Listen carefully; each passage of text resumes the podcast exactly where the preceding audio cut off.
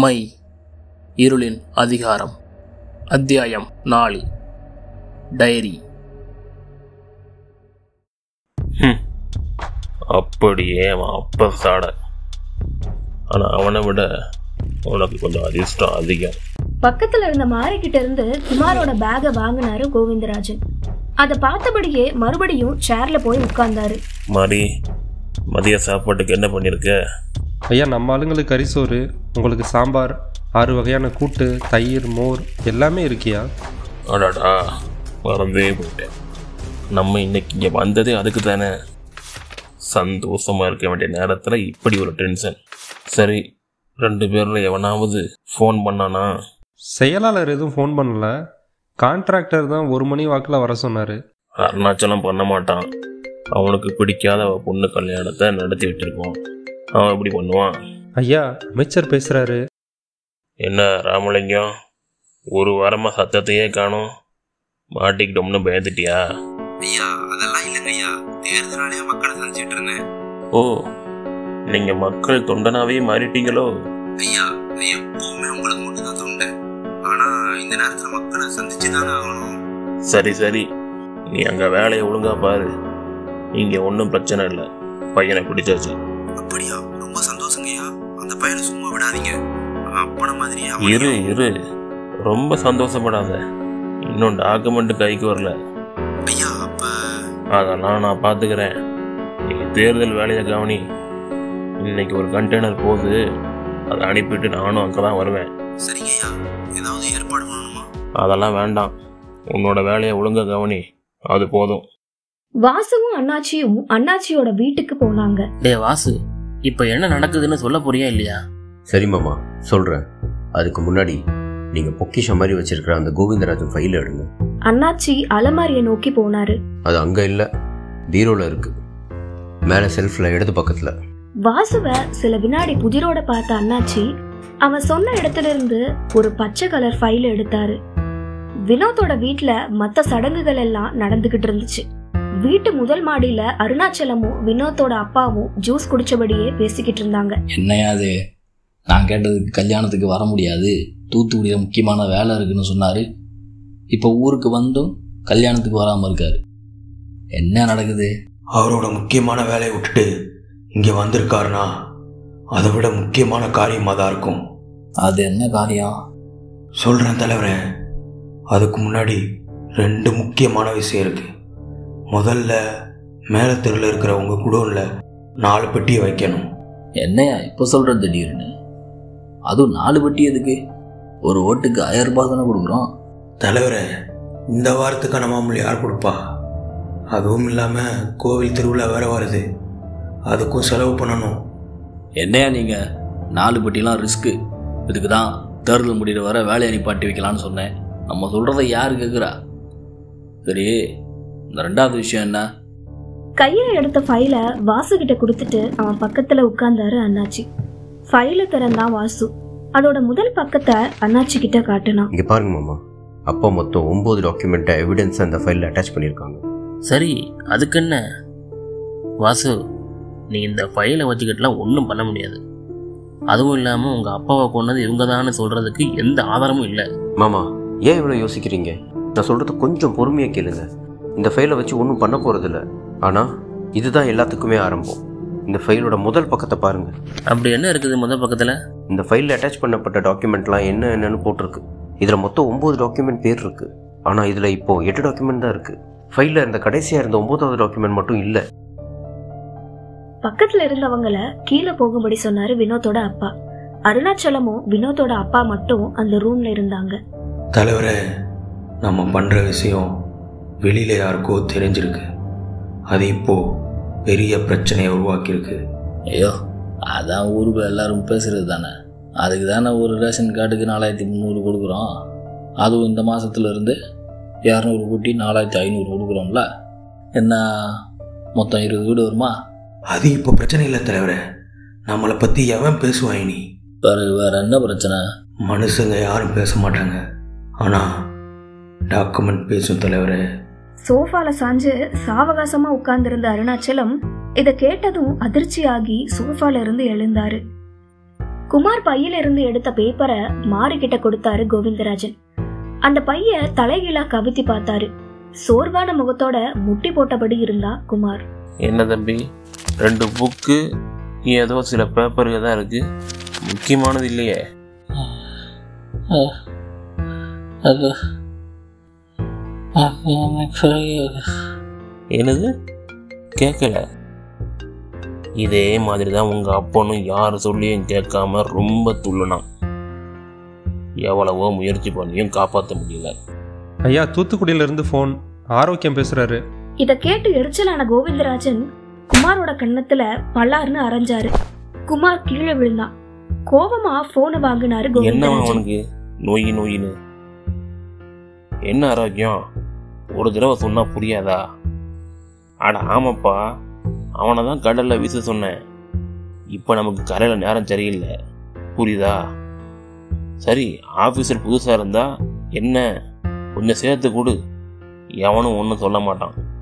அடுத்த ட்ரிப்பில் சரி பண்ணிக்கலாம். என்ன? சரி வேலையை முடிஞ்சிட்டு சொல்லு. குமார மறுபடியும் எழுப்பி முட்டி போட வச்சிருந்தாங்க. குமார் கோவிந்தராஜன் பேசுறத கவனிச்சிட்டு இருந்தான். வினோதோட அப்பா சொன்னதை கேட்டு அதிர்ந்து போய் நின்னாரு அருணாச்சலம். யோ எந்த டாக்குமெண்ட் சொல்ற? தெளிவா சொல்லு. பெரியவர் வீட்டு லாக்கர்ல இருந்த கிரீன் டாக்குமெண்ட்டை காணும். என்னையா சொல்ற? இது எப்படி நடந்துச்சு? ஏன் இதுவரை யாரும் ஒன்றும் சொல்லல?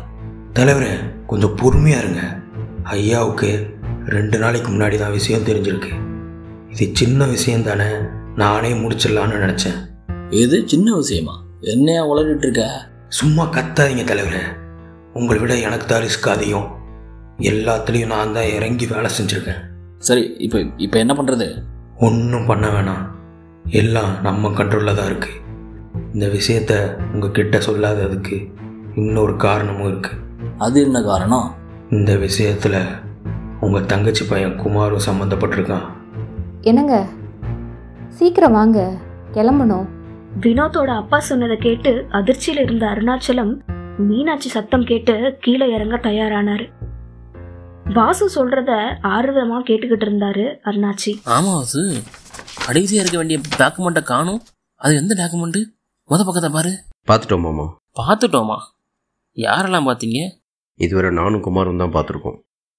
அந்த லிஸ்ட்டில் கடைசியாக இருந்த க்ரீன் டாக்குமெண்ட் தான் மிஸ்ஸிங் கிரீன் டாக்குமெண்ட்டுங்கிற வார்த்தையை கேட்டதும் அண்ணாச்சிக்கு சில பழைய நினைவுகள் ஞாபகம் வந்துச்சு. டே ராஜா கிரீன் டாக்குமெண்ட்னு சொன்னேன். ஆனால் இது வெள்ளையாக தானே இருக்கு? என்ன மாமா யோசிக்கிறீங்க? இல்லை ஒன்றும் இல்லை அது என்ன கையில் பேப்பரு இதுதான் மாமா அப்பாவோட கடைசி நாள். கடைசி நாளா? அதை கொடுங்க இந்தாங்க எவ்வளோ தெளிவாக பிளானும் பண்ணுறாங்க அன்னைக்கு என்ன பண்ணணும்? எத்தனை மணிக்கு செக் போஸ்ட்டுக்கு போகணும்? யாரெல்லாம் வருவாங்க? எல்லாம் பக்காவாக இருக்கு. அந்த பேப்பரை பார்த்தபடி இருந்தாரு அண்ணாச்சி. குமாரோட பேக மறுபடியும் எடுத்து பார்த்தாரு கோவிந்தராஜன். அந்த பேக்குள்ள இன்னொரு ஜிப் இருந்துச்சு. அதோட ஜிப் பிஞ்சு போய் இருந்துச்சு அதை திறக்க முயற்சி பண்ணாரு. திறக்க முடியல. இந்தா உள்ள ஒரு ஜிப் இருக்கு பாரு. குமார் பக்கத்துல போன கோவிந்தராஜன் அவன் கண்களை பார்த்தாரு.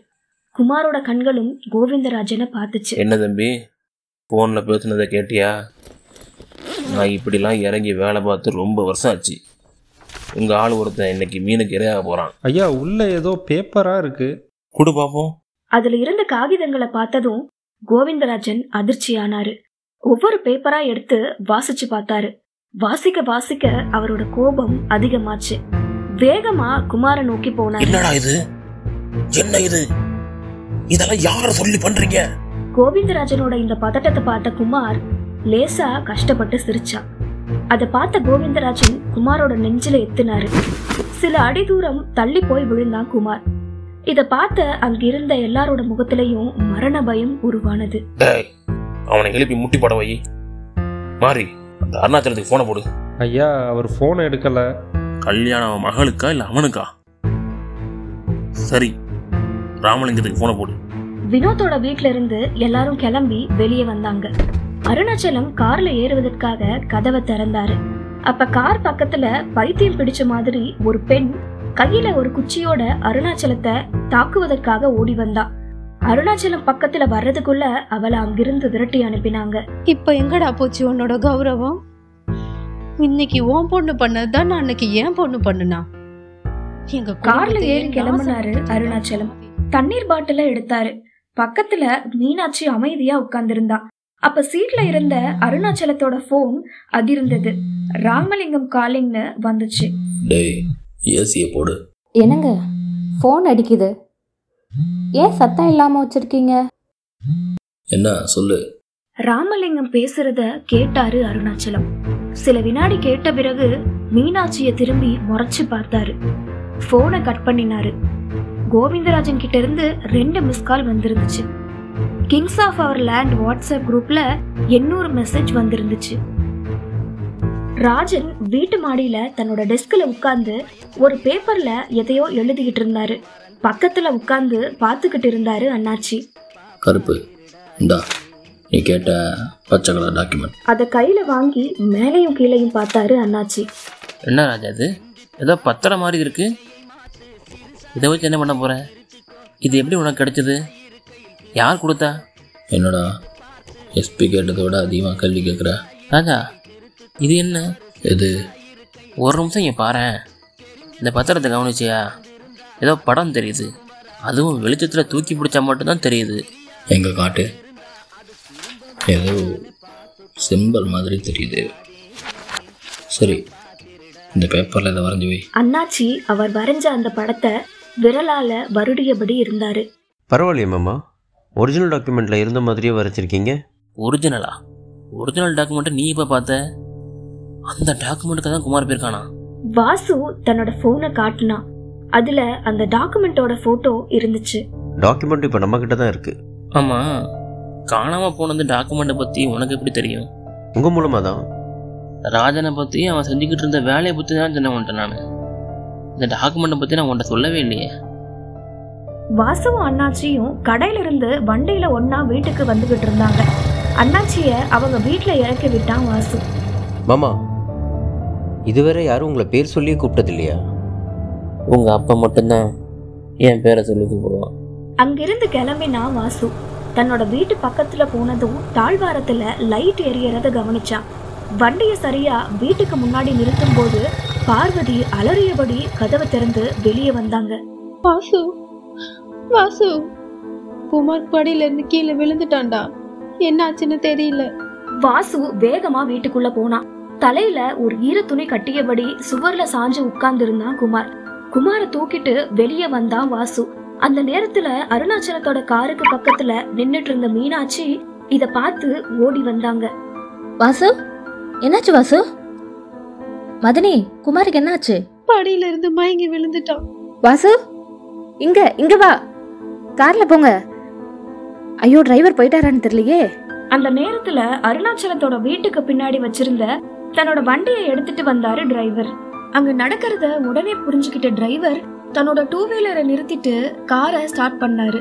பார்வதி வாசு குமார் மூணு பேரும் கார்ல ஏறினாங்க. கார்ல அழுதுகிட்டே வந்த பார்வதிய சமாதானப்படுத்தினான் வாசு. ஹாஸ்பிட்டல் வந்ததும் குமார அவசர அவசரமா ஒரு ரூம்குள்ள கூட்டிட்டு போனாங்க.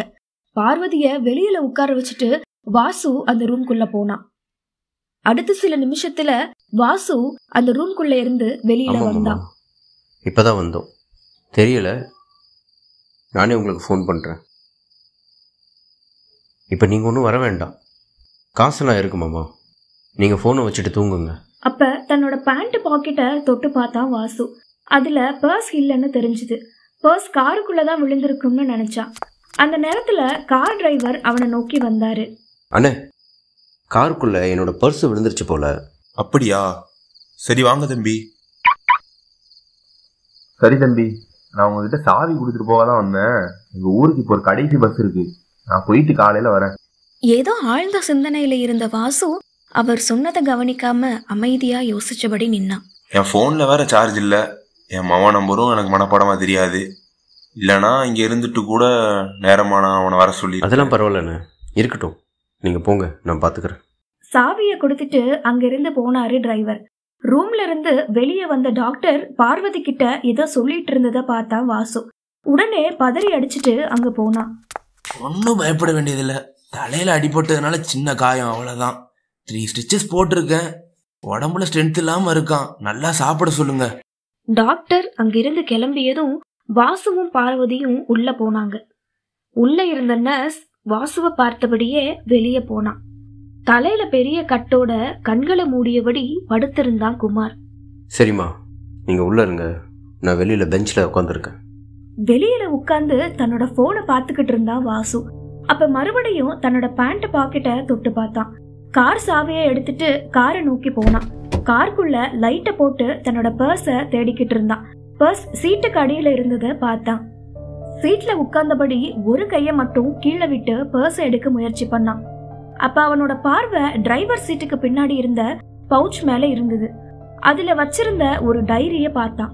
ஒரு சில வினாடிகள்ல பர்ஸை எடுத்தான். பர்ஸை எடுத்துட்டு கார்ல இருந்து வெளியே வரலாம்னு நினைக்கும் போது அவன் பார்வையில பட்டுட்டு இருந்த அந்த டைரி ஒரு வினாடி கண்ணு முன்னாடி வந்து போச்சு. மறுபடியும் அந்த டைரிய கூர்ந்து பார்த்தான். அதன் மேல பொறிக்கப்பட்டிருந்த அந்த சிம்பலை பார்த்து திடுக்கிட்டான் அவனோட கைகள் நடுங்கியது. மெதுவா அந்த டைரிய எடுத்தான்.